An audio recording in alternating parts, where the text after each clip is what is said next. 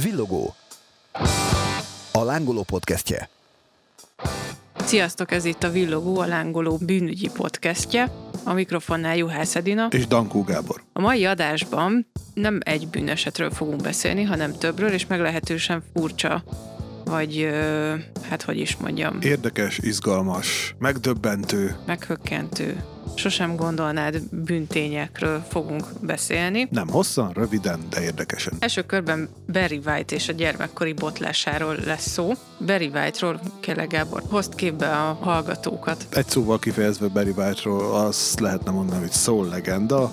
58 évesen hunyt el, ő se vetette meg a kicsapongást, de a hangja az valami fantasztikus volt, rengeteg lemezt fölvett, gyakorlatilag a soul egyik legnevesebb előadója mondhatjuk így. És már kicsi korában elkezdte, amellett, hogy mást is csinált kicsi korában. Igen, ezt akartam mondani, hogy nem teljesen így indult az ő karrierje, vagy 16 éves korában volt egy meglehetősen furcsa botlása, ugyanis 40 ezer dollár értékben lopott Cadillac gumikat. Nyilván most is nagy összeg, és most is nagy bűneset, de hogy akkor tulajdonképpen börtönbe is került érte, egészen pontosan 7 hónapot töltött börtönben, de ugye ez a minden dologban van valami jó alapon. Azt kell tudni, vagy azt írják, hogy miután kiszabadult, azután nagyon komolyan a zenével kezdett el foglalkozni, és azt mondta, hogy ő többet nem akar ide visszamenni. Ezt mondtuk, hogy 17 éves korában csinálta ezt a bűnözést. Igen, igen, 16.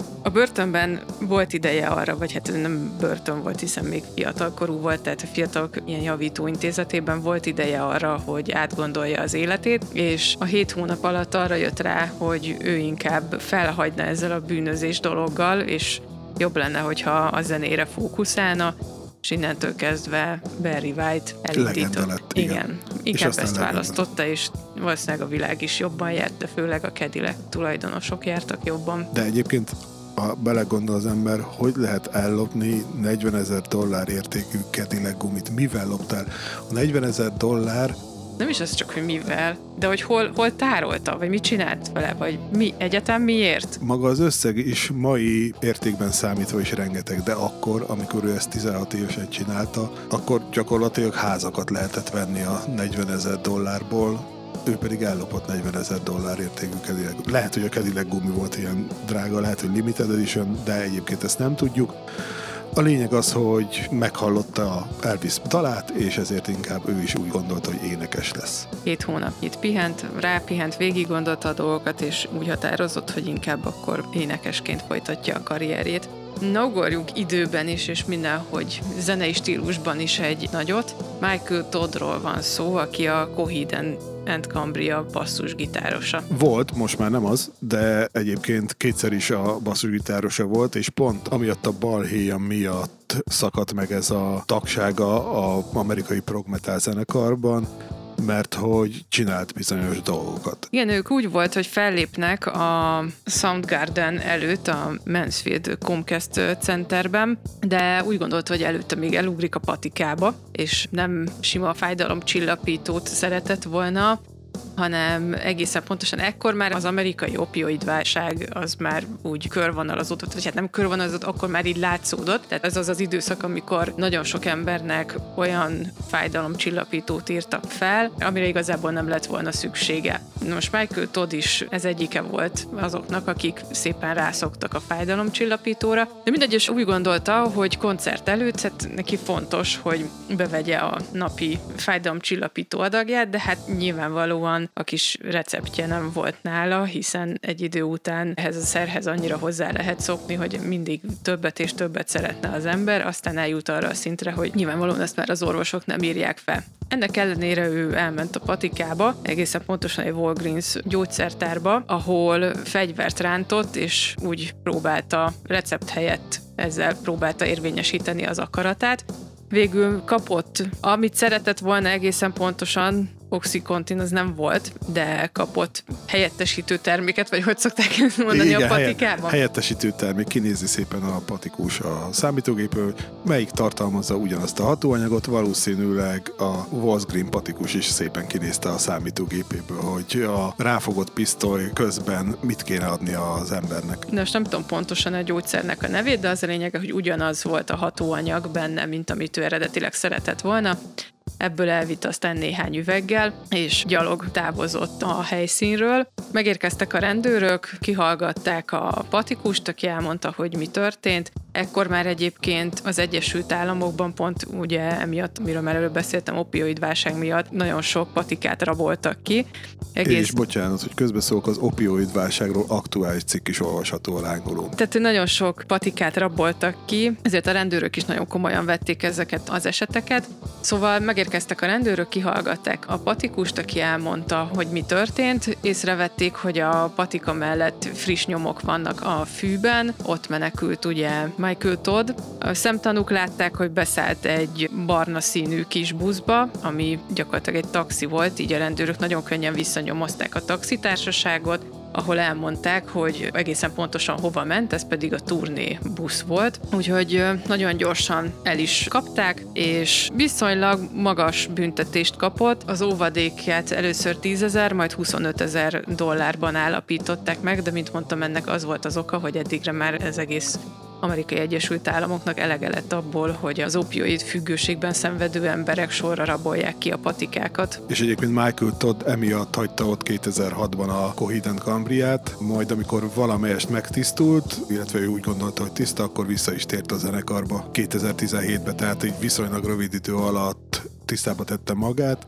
2011 óta egyébként már nem tagja a zenekarnak, de azóta nem követett el gyógyszertárablást. És akkor most ugorjunk át Bob Dylanre. Hát Bob Dylan. Be kell őt mutatni egyáltalán? Igen, gyakorlatilag ez olyan, amikor így a Beatlesről ír az ember, hogy hivatalosan ugye egy rendes újságírónak oda kéne írni, hogyha olyan is olvassa az újságot, aki nincs képen az adott zenekar, azért valamelyes képbe legyen, de szerintem a Beatles is és Bob Dylan is olyan, hogy nem kell bemutatni, mert hát Bob Dylan ma már Nobel-díjas zenész, a költészetéért kapta egyébként a Nobel-díjat, egy legenda, legendásan visszavonultan él amúgy, viszont pont ez a story, ami most elhangzik majd róla itt a lángoló villogókban, az nem éppen a visszavonulásáról szól. Azt is mondhatjuk, hogy igazán valahol bebizonyítja, hogy de be kell mutatni Bob Dylan-t, hiszen pont abból lett a probléma.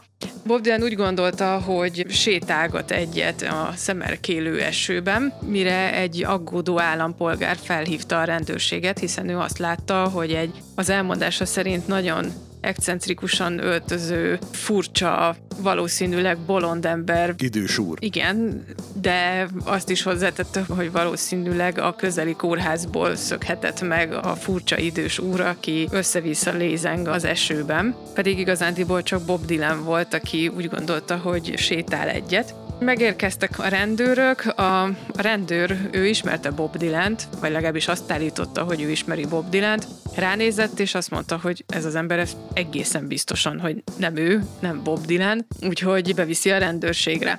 Azt sikerült meggyőznie az idős furcsa ruhákba öltözött és furcsán sétáló úrnak, sikerült meggyőzni, hogy inkább vigye el a turnébuszhoz, vagy ahol a személye is van, és be fogja bizonyítani, hogy ő Bob Dylan. Aztán kiderült, vagy hát sikerült meggyőzni a rendőrt, hogy ő valójában ő az, akinek mondja magát. A rendőr pedig elmondta, hogy ő nagyra meglepődött, hiszen ő ismert vagy látott képeket Bob Dylanről, de azok nyilvánvalóan régebbi fotók voltak, és nem szembesült azzal, hogy így az idő az meglátszik az embereken. Egyébként az is érdekes, hogy Bob Dylan akkor a sztár, hogy igazából nem is nagyon törődött a környezettel, hanem így fogta magát, elment sétálni, de az, hogy legyen nála bármilyen irat vagy akármi, az egyszerűen eszébe se jutott, valószínű új dalokon gondolkozott, az élet értelmén gondolkozhatott, és így a menedzserének kellett odavinni a iratokat. De miért sétálgat esőben? Lehet az esőről akart dalt írni. Lehet, hogy érezni akarta, hogy az esőtje pálcatja a bőrét. Nem tudjuk. És valószínűleg Bob Dylan se fogja elárulni Minden esetre ez egy nagyon jó környék lehet, hogyha már egy furcsának tűnő idős ember miatt már azonnal kiérkezik nagy erőkkel a rendőrség. Hogy... Segítőkészek. Szóval Bob Dylan megmenekült,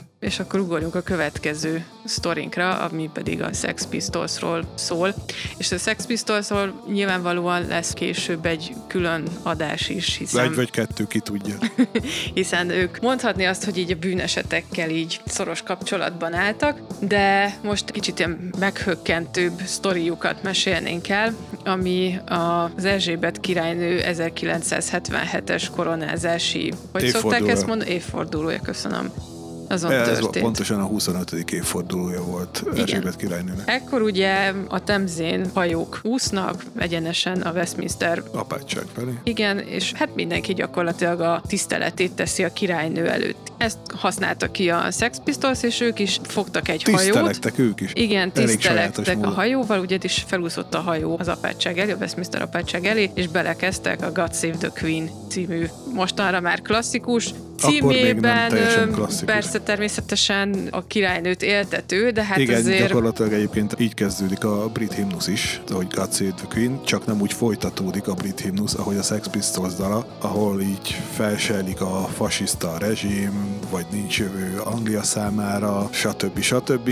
De egyébként sokan azt hiszik, hogy a God Save the Queen-t azt direkt Erzsébet királynő 25. koronázási évfordulójára írták, de nem. Kikillódta magából már korábban a zenekar, csak éppen itt mutatták be így, és igazából a dallal egyfajta polgárpukkasztás is benne volt, ugye, Sex Pistolsról beszélünk, illetve, hogy fel akarták ébreszteni az angol munkásosztály iránt érzett szimpátiát, aminek ugye ellentétje az a monarchia gyakorlatilag. Minden esetre sikerült, a rendőrök azonnal utánuk ment, mentek, és leszették őket a hajóról.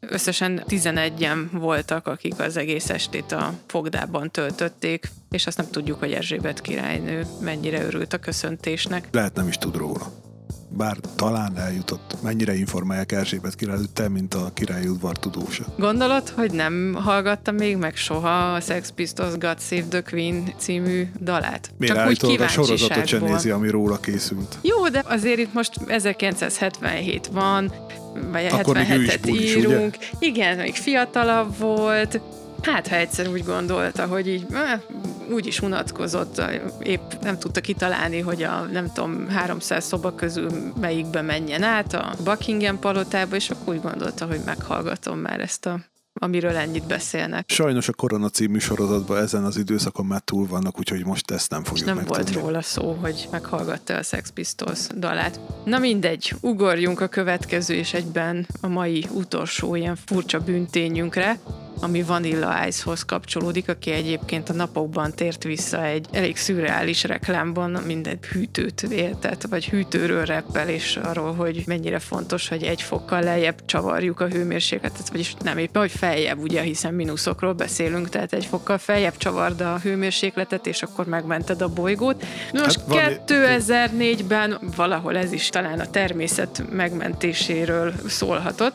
Na mindegy, az a lényeg, hogy Vanilla... Bocsánat, Vanilla Ice-ról azért mondjunk valamit, mert a fiatalabb korosztály lehet, hogy nem tudja, hogy kiről Nem tudja, hogy Ice Ice Baby. Nem biztos, hogy tudják, hogy Ice Ice Baby, vagy ha tudják, hogy hallották már, így nem tudják, hogy az Vanilla Ice, sőt lehet, hogy keverik a Queen és David Bowie közös lágerével ezeket a, a dolgokat. A fiatalok? Igen, a fiatalok. Uh-huh. A lényeg az, hogy ugye Vanilla Ice a 90-es évek elejének egy nagy sztárja volt, ilyen gyakorlatilag egy slágeres előadó, ha lehet ezt mondani. Az Ice Ice Baby című dalával futott be, aminek az alapja, vagy basszus alapja azt egy az egyben levette engedéllyel David Bowie és a Queen közös lágeréből, az Under Pressure-ből, és ezzel futott évekig, aztán amikor már nem ment hirtelen átment numetálba ő is, amikor jött a numetál hullám, és akkor így próbálkozott egy csomó mindennel, volt olyan balhéja is, hogy gangsta rappernek tette magát, miközben kiderült, hogy nem is annyira lecsúszott család. Igen, nem elég kemény, de itt most kemény volt pont, amiről beszélünk. Ő nem, inkább a kis állatai. Volt ugyanis Vanilla Ice-nak még 2004-ben egy kis kengurúja, Bakaru, amit mondjuk annyira nem tudom, hogy kengurút azt szoktak így házi állatként tartani Floridában. Hát nem tudom. Na mindegy, Vanilla Ice tartott, illetve volt egy kis házi állatként tartott kecskéje, Pancsó, és egyik nap Baki Bakarú és Pancsó úgy gondolta, hogy elege van a floridai birtokból, és egy kicsit szétnéznének, úgyhogy sikerült kimenekülniük a házból, és elkezdtek kalandozni. Egészen addig, amíg egy járókerő nem gondolta úgy, hogy meg kéne őket etetni. Igazándiból megértem, mert valószínűleg ugyanezt csinálnám, hogyha találkoznék egy kis aranyos kecskével és egy kis aranyos kengurúval. Az ölelgetésen kívül. Úgy gondolta egy hölgy, hogy mi most megeteti ezt a két állatot, a két állat viszont úgy gondolta, hogy nem annyira akar enni, ezért rátámadtak a nőre, és az autóját is össze-vissza rugdosták és törték, ezért a rendőrséget is be kellett vonni az ügymenetbe. Minden esetre elkapták a két randalírozó állatot, Vanilla Ice-t megbüntették, 220 dollárt kapott ezért a kis kihágásért, vagyis azért, mert nem tudott egy rendes kerítést összeeszkábálni. Illetve nevelni egy rendes kengurút és egy rendes kecskét. Igen, rossz kecske és rossz kengurú. Na minden esetre Pancsó és Baki az eset után újra visszakerült Vanilla Ice-hoz, úgyhogy valószínűleg megerősítették a kerítést, és valahogy ránevelték őket, hogy ennyi kaland elég legyen az ő életükben, mert később nem születtek arról feljegyzések, hogy újra randalíroztak volna. Ez volt a lángoló villogó második adása, sok kis rövid hírrel. Találkozunk legközelebb, amikor egy nagyobb témát fogunk feldolgozni. Sziasztok! Sziasztok! Ez volt a Villogó,